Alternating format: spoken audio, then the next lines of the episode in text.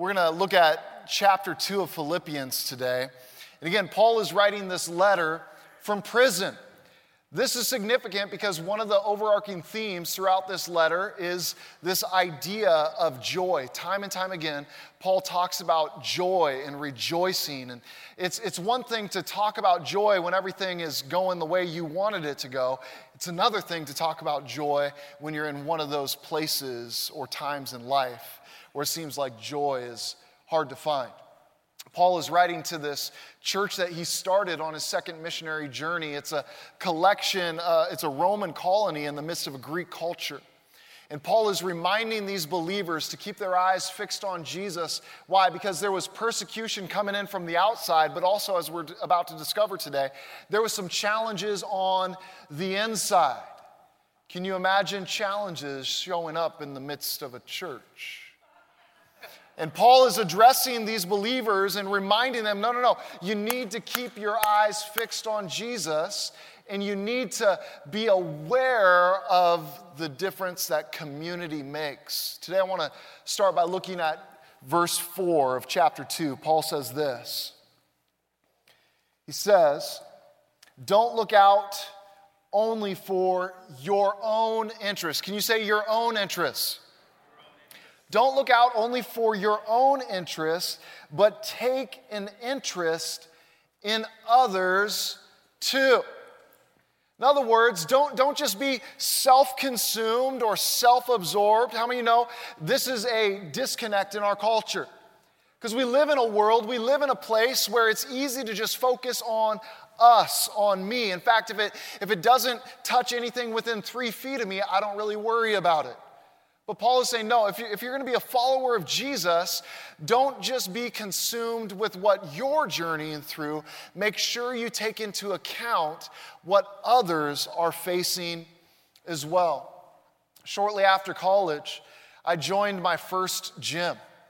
And I joined that gym because I had recently gotten engaged. Amber and I were going to celebrate 16 years of marriage in April. And I had uh, I just, thank you, yes. I just gotten engaged and I, I said to myself, I better look good for this wedding day. And so I joined a gym and I remember showing up early one morning and uh, I found myself in a place in the gym that I really hadn't visited that frequently. It was the free weight section all the free weights, all the dumbbells, all the bench presses, all of that. And I'm kind of looking around, trying to act like I know what I'm doing. You ever seen somebody at the gym like this? looking around, going, "Oh yeah, that's uh, that works the uh, Triflex thing. Yeah, got got that figured out." So I walk over to this wall of dumbbells, and it's just a huge mirror in front of me, and I look for a weight that that looks right for me. So I, I grab these dumbbells, and I just start going after it. Just one, two, three, just, you know, I'm sweating, I'm starting to breathe heavy, and all of a sudden, one of those guys shows up. You know what I'm talking about, right?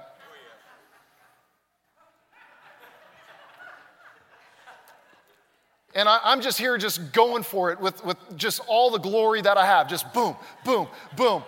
And, you know, Brutus shows up.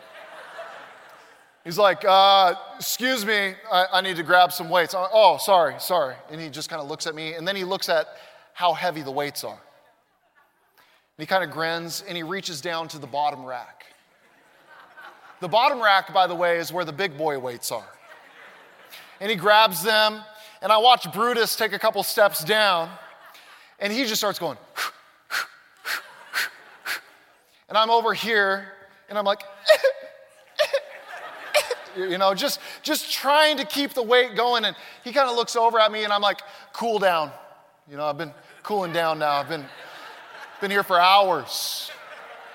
Been doing this for hours, kind of, you know, wearing them out, you know. And so I get down I put the weights back and I look around. I'm trying to figure out what I should do next. And I look over and I see a bench press. And I'm like, yeah, that, strong guys do that. Yeah, I'll do that. Because as you can tell, I don't spend a ton of time in the weight section, okay? And so I, I, go over to the bench and I lift up the bar and I just start pressing the bar with all the might in my body. I'm like, yeah. And I look over at Brutus, and Brutus has like 18 plates on each side of his bar. And I realize I, I need to uh, add some weight here. This doesn't look good. So I grab some plates that look about the right weight for me, and Brutus looks over at me and he's like, Hey, do you need a spotter? So I sit up, like, no.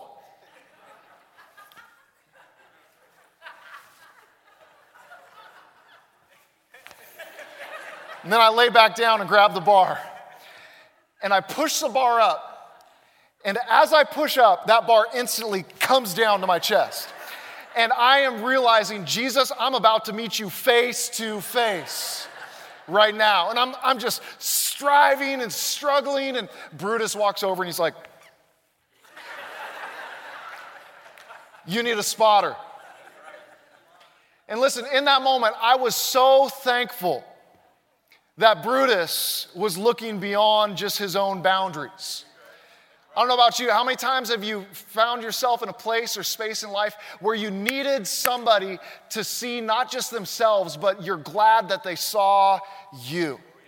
And that's the point that Paul is going to drive home here with these Philippian believers. And he's not just going to call them to pay attention to others because it's the good moral thing to do. He's not asking them just to try to take these steps with some scope of self improvement. No, he's going to lay out this focus about who Jesus is and what Jesus has accomplished for you and I. And in light of that, this is how we ought to live our lives. And Paul is going to use this message to help drive home the fact that this is where joy actually gets lived out in our lives. This is where joy shows up. I want us to look together to verse 5 of Philippians chapter 2. Verse 5 says this You must have, can you say must? You must have the same attitude that Christ Jesus had. How many know that's a tough verse right there? It would be a whole lot more comfortable for me to read that verse if it said, if it's convenient for you on Mondays, Wednesdays, and Fridays, try to have an attitude a little bit like Jesus. That would be a whole lot more comfortable. But Paul is reminding these followers of Jesus no, you must have the attitude that was in Christ Jesus also to be within you. Now, if he would have just stopped there and then continued on with a different thought, we could just kind of fill in the blank, couldn't we? We kind of say, well, I think, I think Jesus had this type of attitude. I think Jesus operated a little bit like this, but Paul is about to get really specific about what this attitude looks like. In fact, Paul is about to write this poem or a, a, a hymn that the early church would sing. And Paul begins to recite this, and it has powerful implications about who Jesus is and what he came to do. The first part of this hymn that he recites is all about Jesus being willing to humble himself. Can you say humble? He humbles himself. In other words, he goes through this process of humility, humiliation. But where that leads in the second part of the hymn is we're not just going to see humiliation, but then God brings exaltation. That's how this poem works together. So Paul says in verse 5, you must have the same attitude that is in Christ Jesus. And here's what that attitude looks like. Though he was God, he did not think of equality with God as something to cling to. Now, let me pause just for a moment.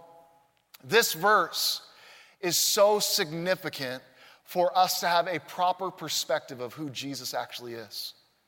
This verse removes the idea that Jesus was just a good moral teacher.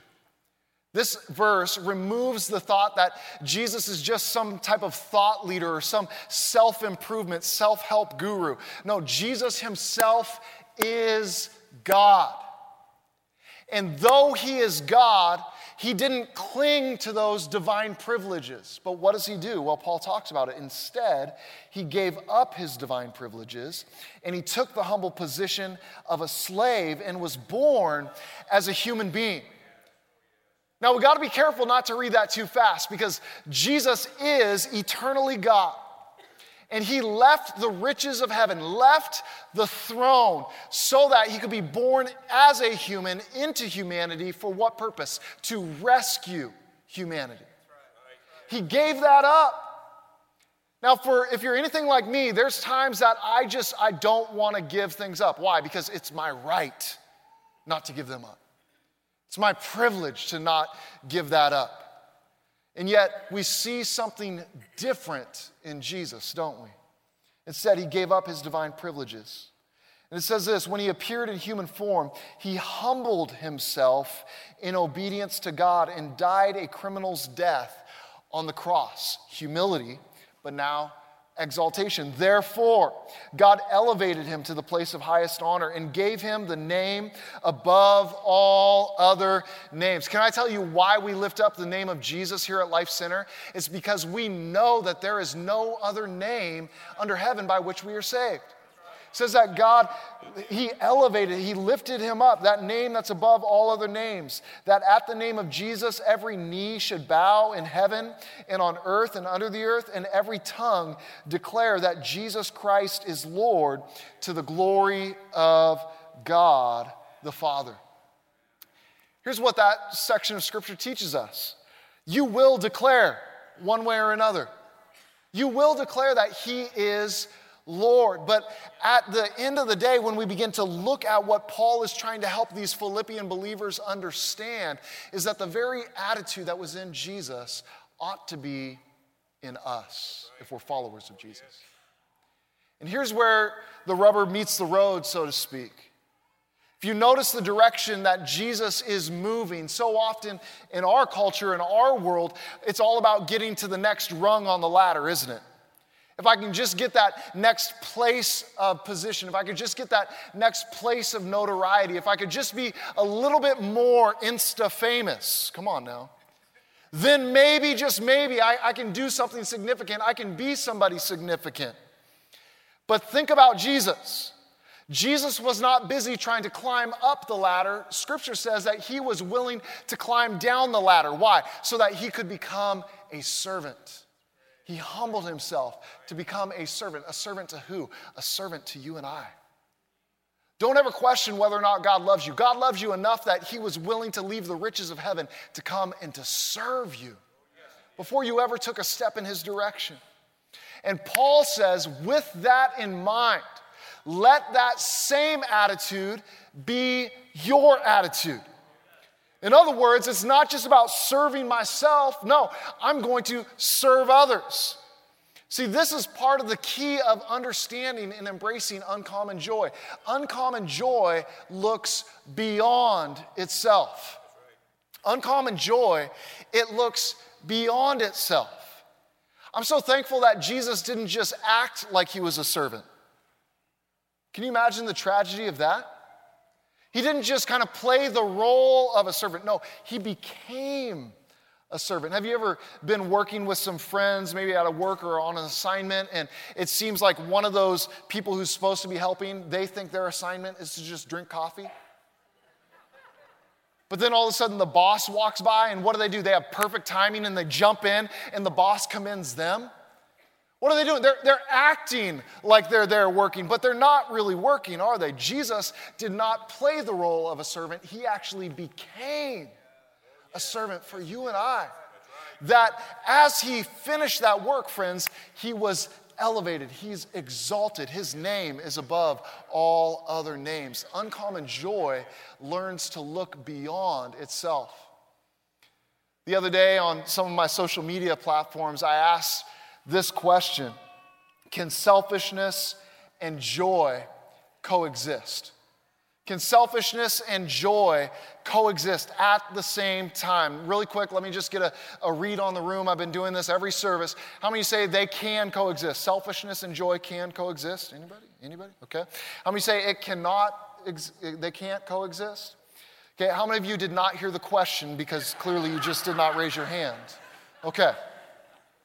Here was some of my responses. Somebody on Instagram replied to me and they say, they, you, you can or they can coexist, but only for a brief moment. Interesting. I like this next thought. Joy is content in all things. If you need to be selfish, you can't be content. Interesting. I like this thought. Somebody replied to me on Twitter. They said, No, because joy is to be shared. You couldn't keep it to yourself even if you tried. Isn't that the truth? When you actually experience joy, very few of us go, I need to keep this to myself. Most of us, when we experience joy, we're looking for a phone, we're looking for a piece of paper. If we don't have either of those, we're looking for a way to send a smoke signal just to communicate that, hey, something good has happened. Joy is designed to be shared. Another person said, I think selfishness pursues situational happiness, and yet joy is predicated on something that remains no matter what the season is. Somebody said happiness and selfishness can coexist because happiness is a temporary emotion that's based on what happens, for example, circumstances, but true joy comes from a deep fulfillment that can only be found in Christ, which is not dependent upon what happens. I like this last thought. Again, the person was answering this question can selfishness and joy coexist? This person replied, absolutely! Exclamation point. When I leave my boys with a babysitter and get to shop on my own. Lots of joy happening and a little selfishness too. Come on. Yeah. And all the parents said, Amen, right? But then they continued on, but it saves my sanity. It saves my sanity. Obviously, we know that selfishness and joy, it's, it's hard for them to actually coexist. And, and here's why selflessness leads us to a place of joy that selfishness can never experience. When we actually come to this place of embracing what Paul is asking us as followers of Jesus to do, we begin to realize that selflessness, in other words, that idea of empty, emptying ourselves like Jesus did, he gave up his divine privilege. He, he took on the form of a servant. When we do that, it actually begins to pave the way to experience a joy that we cannot experience when we just live consumed with ourselves. If you've ever tried to live the self consumed life, it gets burdensome after a while. And I think it's because it's, it's the reality that we are not designed to live like that. Today, I brought some visuals to help us. They're the actual weights that I used in the gym that day. hey, they're heavier than they look. See, here's, here's the reality with these weights, friends, is that even though right now they, they don't feel that heavy, after a few hours, they're going to feel really heavy. And why is that? Because by design, my body is not meant to hold these weights 24 hours a day, seven days a week. And yet, some of us, we walk through life, we wonder why joy never lasts, and it's because we're holding on to some burdens that we're not designed to carry. Weights are for a moment. Why? So that through the stress of the weight, we grow bigger. But the longer you hang on to it, your body can never recover. And it becomes a system and a cycle for some of us why we don't experience joy. So today I want to talk about three burdens that it's time for us to drop. And I believe that Jesus is going to give us a grace to drop some of these burdens. The first burden is this the burden of impressing others. The burden of impressing others. Man, this, this will rob your joy. When you live a life trying to just please somebody else, trying to impress somebody else. Have you ever noticed the ridiculous things we do? We purchase things to try to impress people that we don't even know. It's a burden. It's a burden. Listen to what Paul says in Philippians chapter 2 verses 1 through 4. He writes this He says, Is there any encouragement from belonging to Christ, any comfort from his love, any fellowship together in the Spirit? Are your hearts tender and compassionate? Those four questions he's expecting a yes answer to from these Jesus followers. He says, If that's true, then make me truly happy by agreeing wholeheartedly with each other, loving one another, and working together with one mind and purpose. Look at verse 3. Don't be selfish. How many know that could be a whole message, those three words? Don't be selfish. Don't try to impress others. Can I tell you how much energy is wasted by trying to impress other people? Especially, listen, I, I, love social media. I love the fact that I stay connected with friends and family across the nation and around the world. But the, the tendency, the condition that so many of us were, we're trying to impress people that we don't even know. We got to get the right, the, the right filter, the right light, the right smile, just in hopes that we get a few more likes and the problem is, the more that I try to impress others, it's living with a weight that's unsustainable and it's robbing your joy. Don't try to impress others. Don't live for somebody else's applause. It goes on.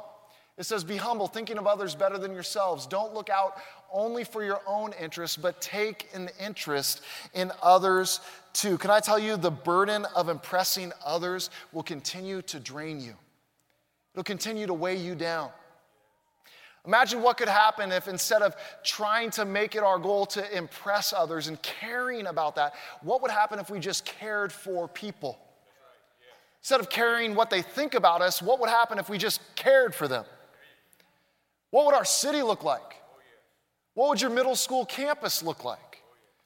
What would your family look like? And today I want to invite us to, to drop that weight. See, it's heavier than it looked.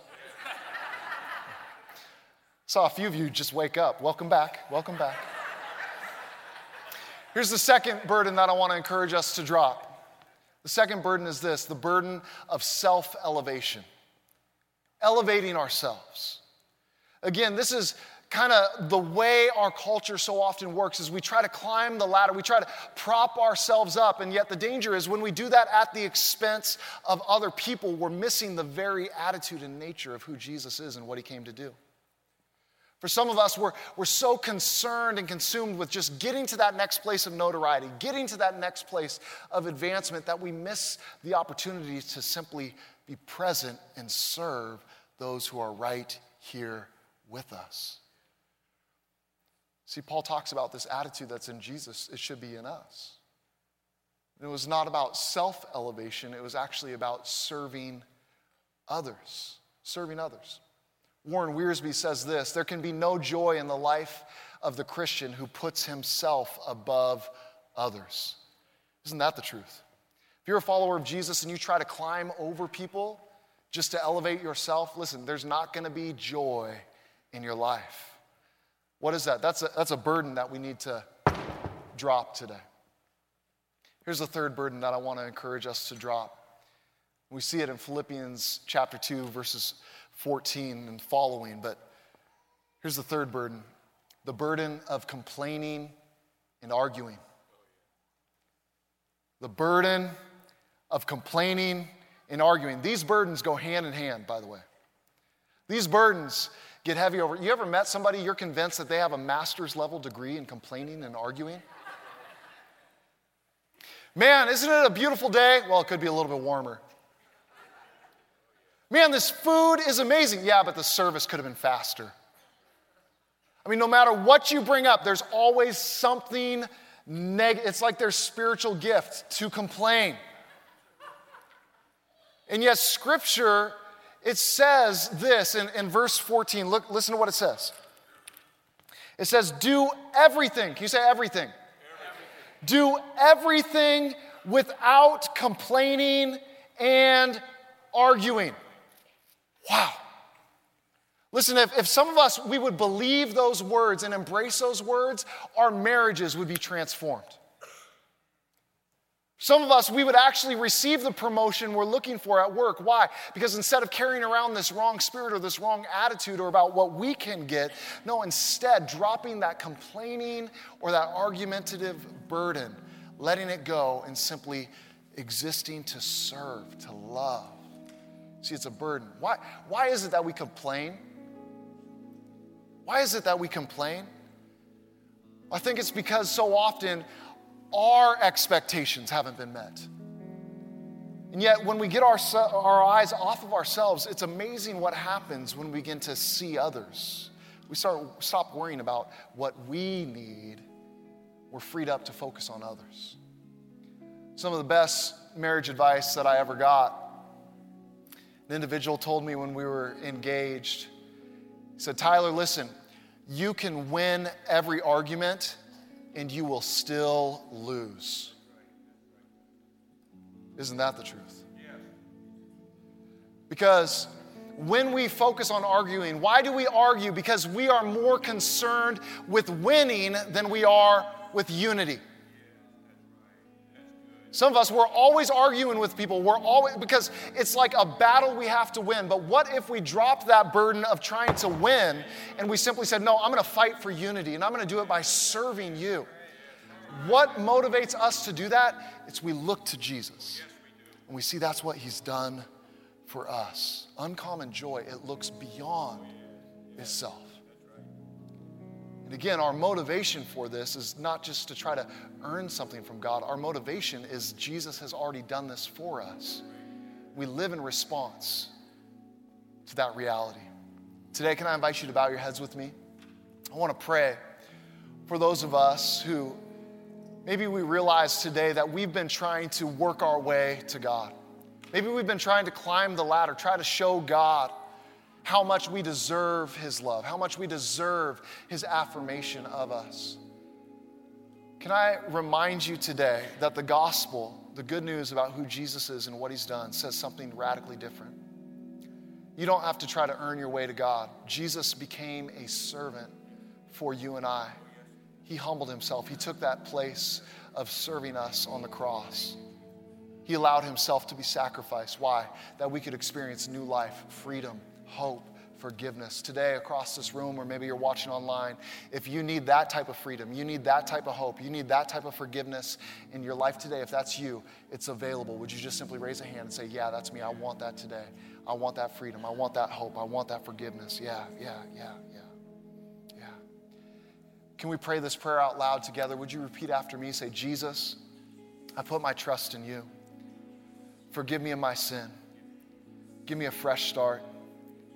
Help me to live for you all the days of my life. In your name I pray.